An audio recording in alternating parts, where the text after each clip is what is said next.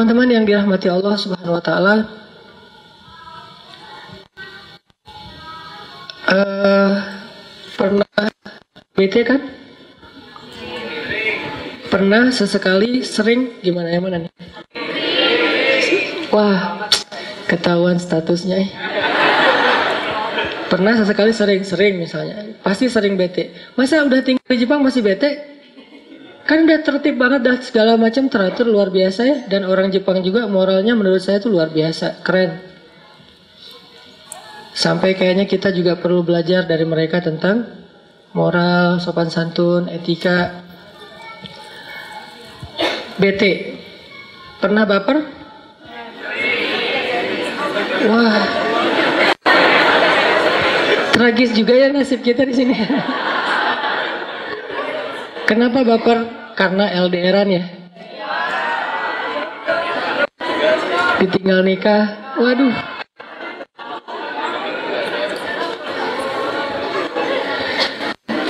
Hal apa yang bikin kita paling baper?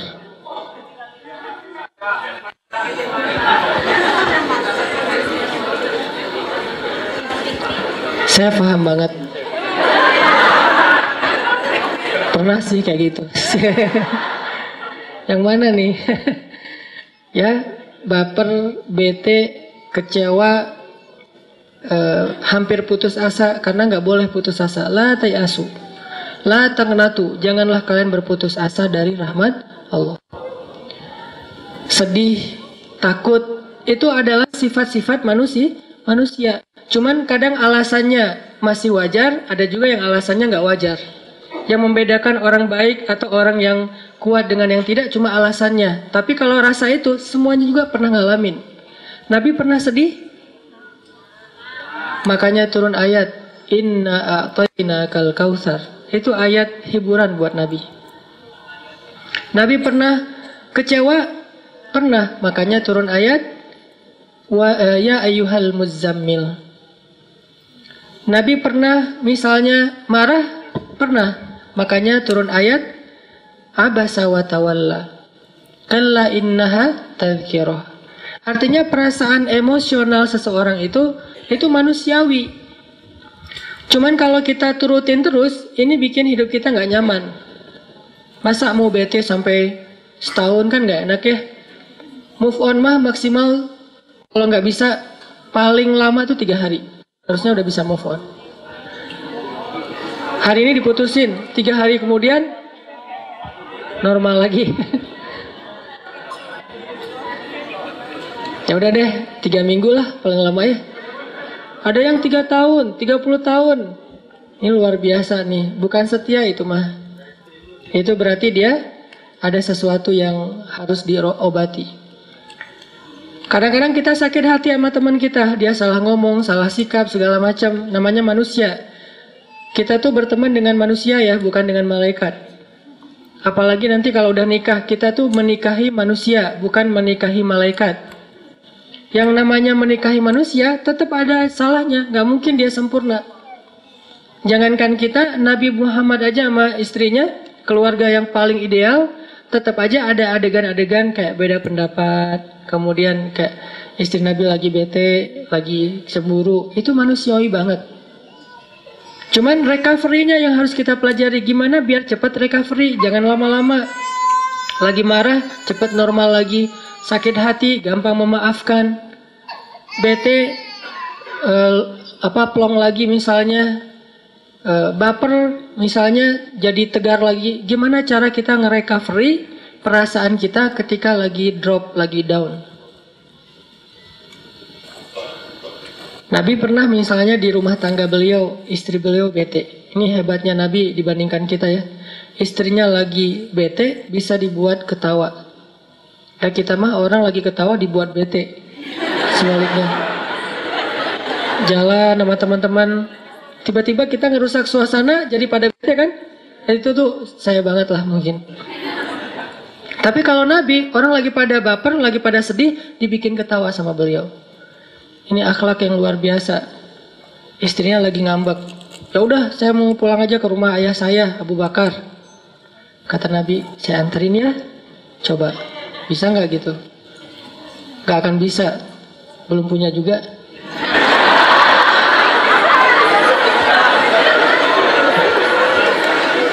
Maaf ya, saya mah hobi. Susah ditahan. Tapi ini karena sayang ya sama teman-teman karena kita pernah sama nasibnya. Pernah ya, udah lama tapi 12 tahun yang lalu. Saya anterin ya kata Nabi. Ya deh, marah masih ngomong, ya deh gitu.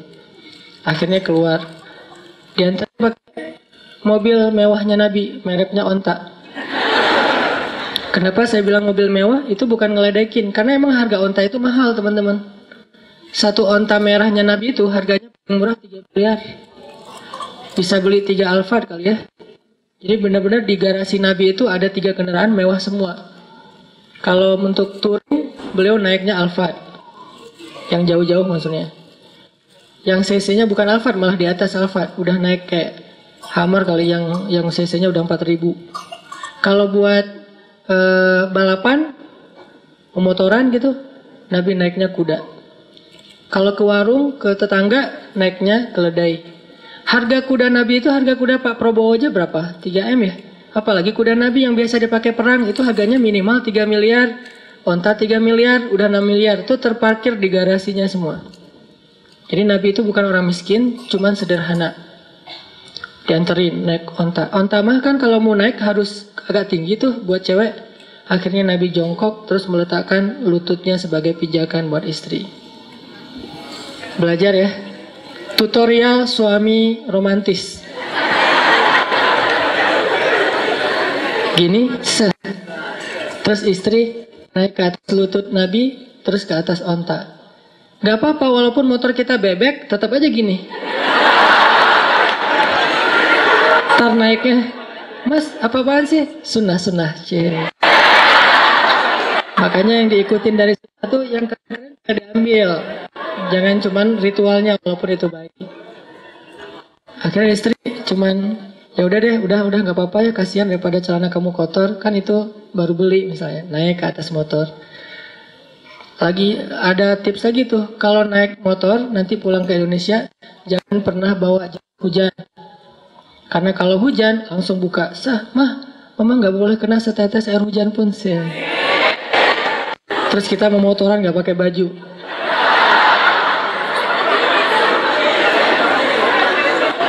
Sampai di rumah cari antangin, dikerok gitu ya.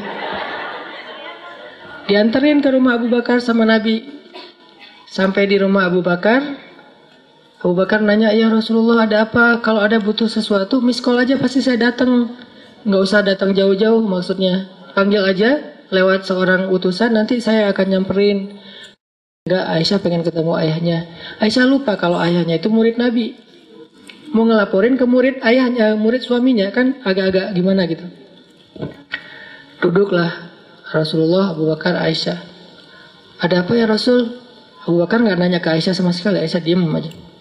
Terus Nabi bilang, Aisyah boleh nggak aku ngomong duluan? Kata Aisyah, boleh, tapi jangan ngomong kecuali yang benar ya. Coba, Aisyah lagi bete nih. Boleh, tapi jangan ngomong kecuali yang benar. Apakah Nabi marah? Ini hebatnya Nabi, nggak marah. Padahal beliau tuh Nabi loh, kekasih Allah. Allah aja percaya sama beliau, masa Aisyah enggak? Yang marah siapa? Abu Bakar. Langsung didorong sama Abu Bakar. Aisyah, kamu jangan gitu sama Nabi. Allah aja ngomong, wama yang tiku anil hawa, in huwa illa wahyun yuha. Nabi itu nggak pernah ngomong asal ngomong, pasti wahyu dari Allah. Masa kamu mau menuduh Nabi bohong? Pas kayak gitu Nabi langsung menengahi, ya Abu Bakar, jangan kamu sakiti istri saya. Kami tidak datang ke sini untuk engkau memarahi memarah-marahi istri saya. Ya, ya Rasulullah. Terus Nabi ngelihat ke belakang, Aisyah, tuh lihat aku belain kamu kan? Aisyah senyum, ya deh gitu. Terus sekarang gimana? Ya udah kita pulang aja daripada orang itu ngamuk. Ya udah pulang. Jadi istri lagi bete dibikin ketawa luar biasa. Aura kesabarannya itu di atas rata-rata. Memang benar kalau Allah mengatakan wa innaka la'ala khuluqin azim. Benar-benar akhlaknya di atas rata-rata. Gimana caranya kita nge-recovery sendiri nih? Bete kita, baper kita, sedih kita. sakit hati kita kepada seseorang kalau misalnya lagi ada masalah. Ada orang yang merecovery-nya dengan jalan-jalan. Ada orang yang recovery-nya dengan kuliner. Nyari makanan yang paling pedas. Dia makan. Kenapa tuh kok pakai sama? Niatkan transaksinya bukan cuma transaksi jual beli, tapi transaksi sedekah. Naik ojek online misalnya. Kan suka dibilang, Mas maaf, kan, kan bete tuh. Wah kayaknya sengaja nih biar nggak perlu dibalikin, nggak ada kembalian. Dan itu udah udah kayak jadi uh, kebiasaan beberapa driver online atau driver taksi biasa. Kalau kita niatkan transaksi jual beli, kadang gampang kecewa. Tapi kalau kita niatkan memang transaksinya jual beli plus sedekah, insya Allah kita akan lebih rela. Sehingga kita dapat dua kebaikan sekaligus kebaikan dunia dapat, kebaikan akhirat juga dapat. Inilah kenapa nikmat iman dan Islam itu selalu disebut sebagai nikmat yang paling berharga karena cuma nikmat itu yang bikin kita bahagia di dalam dunia dan akhirat. Tambah terus ya seperti pedasnya masa lalu. Wah. Dia pakai sambal banyak. Ada yang jalan-jalan kayak saya kalau lagi baper cari ombak. Minimal yang 3 meter. Ombak gulung saya dong. Digulung sama ombak. Kenapa? Karena lagi baper. Misalnya nih, kan di daerah Jawa Barat tuh Batu Karas sama Cimaja ya. Cuman kalau Cimaja untuk pro lah, Batu Karas untuk orang-orang yang baru belajar. Nih, cari ombak terus pokoknya menghilangkan BT itu dengan cara uh, traveling, terus ngopi sama teman-teman misalnya kayak Umar kan pernah tuh dimarahin istri. Umar sebagai seorang jawara Quraisy Gak ada yang berani kan sama Umar Berani lo sama gue Lo lihat nih Nih, nih. Umar nggak ada yang berani. Nabi itu hijrah sama Abu Bakar. Saya juga kadang-kadang kepikiran ya, kenapa Nabi hijrahnya nggak sama Umar aja ya? Kenapa sama Abu Bakar? Padahal kan kalau hijrah sama Umar enak, nggak ada yang kejar. Gimana mau kejar? Umar berdiri di depan Ka'bah terus posting. Apa captionnya? Wahai orang-orang Mekah, saya mau berhijrah. Siapa yang pengen istrinya jadi janda, anaknya jadi yatim, tunggu saya di balik bukit itu. Tuh postingannya. At Abu Jahal, at siapa segala macam.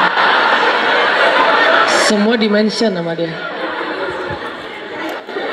Pas Abu Jahal lihat ini ada postingan baru, eh buka. Wah, Umar nge-mention saya. Waduh, kayaknya nih mau fallback misalnya. Ternyata nggak ada yang berani jangankan nunggu, nge-like postingannya aja nggak berani coba. Pada diem aja itu postingan Umar paling sepi kayaknya nggak ada yang komen, nggak ada yang nge-like. Pas Umar mau hijrah, kenapa Nabi nggak hijrah bareng Umar aja? Kan nggak ada yang berani ngejar. Lebih aman kan? Kenapa hijrahnya bareng Abu Bakar? Yang secara status di Mekah itu bukan orang yang uh, jawara yang ditakuti, bukan kabilah yang besar yang uh, disegani, bukan orang yang kaya raya yang bisa bayar segalanya jadi fasilitas. Karena kekayaan Abu Bakar udah habis untuk membeli budak. Dulunya sih kaya, sekarang udah jatuh miskin gara-gara dakwah. Kenapa milih Abu Bakar? Kenapa nggak Umar aja? Kalau kita pakai logika. Kalau Nabi hijrahnya bareng Umar, pasti nggak ada adegan di Gua Sur yang dikejar sampai sembunyi. Terus adegan la tahzan innallah ma'ana itu nggak ada. Karena nggak ada yang ngejar. Ternyata pelajarannya Nabi memilih Abu Bakar karena Abu Bakarlah yang paling dekat kepada Allah di antara umat beliau. Kalau mengandalkan makhluk, pasti akan lemah. Gimana pun makhluk itu selama ini mungkin dianggap sebagai eh, orang yang berkuasa, berpengaruh, kuat, ditakuti, segala macam. Tetap dia berstatus makhluk. Banyak hal yang dia nggak bisa nanganin sendiri. Toh pada akhirnya Umar meninggalnya juga syahid dibunuh oleh orang munafik. Tapi kalau mengandalkan Allah, segalanya ada di dalam genggaman Allah. Tabarakalladzi biyadihil mulk wa huwa ala kulli syai'in qadir. Makanya Nabi memilih teman berhijrah yang paling dekat sama Allah. Nanti kalau ada apa-apa, mereka berdua minta ke Allah, ya Allah, gampang tuh. Cuman ngambil jalan ini agak sedikit berliku. Kelihatannya kayak serem gitu. Tapi kan kesimpulannya selamat kan sampai ke Madinah? Cuman perjalanannya itu banyak adegan. Adegan harus menjauh dulu, bukan malah mendekat ke kota Madinah, ngambil jalur yang lebih jauh, satu. Adegan dikejar sampai ke Gua Sur, dua. Adegan melibatkan semua keluarga uh, uh, Abu Bakar, tiga. Adegan dikejar oleh Surakoh bin Malik, hampir ketemu, empat. Memang banyak adegan-adegan, tapi adegan-adegan itulah yang makin menambah iman kita kepada Allah. Gitulah hidup. Ketika kita memilih jalan Allah, mungkin akan banyak pengalaman-pengalaman unik yang kita alamin sepanjang jalan. Kalau kita ngambil jalan yang lain, kayaknya lempeng, cuman nggak sampai. Lurus tuh, nggak tahu ke mana tapi. Kalau jalan Allah kadang berliku.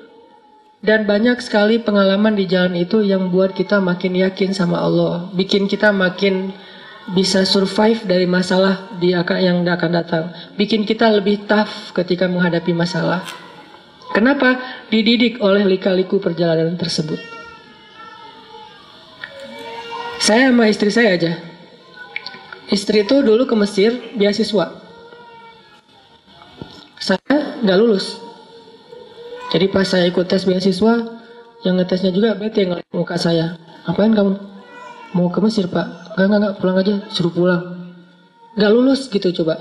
Akhirnya karena nggak lulus beasiswa, saya uh, ngumpulin uang uang untuk berangkat sendiri. Pokoknya saya harus berangkat.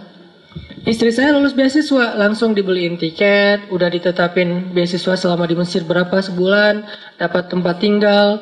Pokoknya tinggal tanggung beres saja. Saya harus mikirin semuanya sendiri. Traveling nggak bawa uang sama sekali, karena uangnya habis untuk beli tiket return, masih visa turis, jadi harus beli tiket uh, eh, PP. Alhamdulillah sampai di sana dapat visa pelajar, sebulan di refund tiketnya jadi bisa dapat walaupun ada eh, ada penalti potongan beberapa persen. Tapi lika-liku perjalanan itu bikin makin yakin, oh benar ya. Kalau kita niatnya karena Allah, eh saya karena Allah nggak ya waktu itu? Nggak, walaupun nggak murni-murni amat lah. Saya nggak mau menganggap di paling soleh ya. Cuman perjalanan waktu itu, kalau mau jujur mah, kenapa ke Mesir pengen jalan-jalan sih? Bukan ke Al Azhar, bukan sebetulnya. Cuman kalau nggak ke Al Azhar nggak dapat visa, ya udah ke Al Azhar deh, biar dapat visa gitu. Tapi pas udah masuk ke Al Azhar, masya Allah ulama semua nih. Gelar paling rendahnya doktor. Karena LC kayak saya tuh di Mesir kerjanya supir, supir taksi. Itu LC. Karena tingkat pendidikan Islam di Mesir itu tinggi. Sehingga orang kalau mau jadi guru minimal doktor. S2 jaga perpustakaan. S3 baru ngajar di SD, SMP, SMA. Di kampus juga kalau S3-nya dokternya yang paling bagus nilainya mungkin. Rata-rata profesor. Pas pulang ke Indonesia, LC jadi ustadz. Jadilah kayak gini. nah, artinya eh, saya lika-liku perjalanan kayak gitu terus belajar tentang Masya Allah, Allah banyak kasih kejutan. Dan yang luar biasanya, saya sama teman-teman saya tuh, teman-teman yang beasiswa berangkat sendiri, pulang sendiri. Saya yang modal dengkul berangkat sendiri, pulang bertiga. Istri dan anak. Nikah di sana juga nggak ada modal. Yang penting lamar dulu dan jangan kasih tahu kalau nggak ada duit ya. Lamar aja dulu. Mau nggak nikah sama saya? Tapi itu setelah beberapa lama menggunakan bahasa-bahasa ya gitu deh. Eh, ayah kamu tukang listrik. Kenapa? Kok tahu gitu ya? Saya suka kesetrum kalau dekat kamu. Andre Taulani lah pokoknya. Udah beres, lamar. Nelfon ibunya, Bu saya pengen lamar anak ibu. Oh, uh, gimana anaknya? Ya anaknya udah setuju Bu gitu. Aku langsung mewakili anaknya. Padahal anaknya juga belum jawab. oh ya udah saya terserah anaknya. Udah beres semuanya baru bilang, eh boleh minjem duit dulu nggak buat mahar? Nah, baru dikasih tahu nggak ada du duit. Alhamdulillah dipinjemin sama istri sampai sekarang belum dibayar. Pinjemin 500 dolar. Saya pakailah 500 dolar itu buat kerja di Arab Saudi sebagai guide pas musim haji. Dorong gitu ya.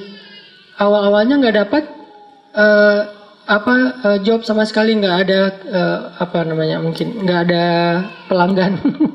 Jadi saya naik di atas dorongan apa wheelchair gitu duduk aja depan ya Allah nggak adakah hamba-hambamu yang sakit hari ini gitu ya dari pagi sampai sore ditungguin nggak ada yang sakit kayaknya jamaah haji sehat walafiat Dan itu musibah buat saya. Akhirnya sore-sore ada jamaah haji Indonesia dari Solo keluar dari masjid kelihatan kayak apa bingung gitu. Langsung saya sampai ini kayaknya calon-calon nih saya datengin. Bu, uh, kenapa? Ya dek, saya kesasar nggak tahu pulang ke arah mana. Oh ya ikut saya aja. Padahal saya juga baru di situ nggak tahu. Ibu emang dari mana Solo? Penginapannya di mana? Di daerah apa? Nggak tahu makanya. Oh gitu ya udah ikut saya aja bu. Ada emang tahu? Insya Allah pede nih. Bismillah. Ya Allah, masa saya akan lapar hari ini kan? Nih kayaknya nih rezeki yang Allah datangkan. Tapi kan kita harus uh, apa menghadapin challenge-nya dulu, jalanin. Jalan sama ibu tuh sambil ngobrol. Eh ternyata saya juga asal milih jalan sebetulnya, nggak tahu ke mana. Ternyata pas lagi jalan, deh itu kayak tempat tinggal ibu tuh. Bener bu coba deketin. Oh iya benar, alhamdulillah adek tahu aja jalannya dan segala macam. Mana saya tahu. Allah yang ngasih tahu. Akhirnya dia ketemu teman-temannya, sepanjang jalan kita ngobrol, dia rekomendasiin saya ke teman-temannya, ujungnya apa? Dia besok bisa nggak ngantar kita lagi ke masjid supaya nggak kesasar? Oh siap, siap, siap. Dah mulai, oh dia ini ada uh, apa nenek-nenek minta didorong, alhamdulillah lancar. Pulang-pulang bawa beberapa ribu dolar, itu modal pernikahan kita. Kalau udah azam menikah, baru Allah kasih rezeki. Tapi kalau masih tanggung, nggak dikasih. Makanya kalau pengen dapat kejutan dari Allah, mantepin dulu aja akad sama Allah. Ambil apa kalau bahasa gampangnya gambling. Tapi gambling yang diridhoi Allah.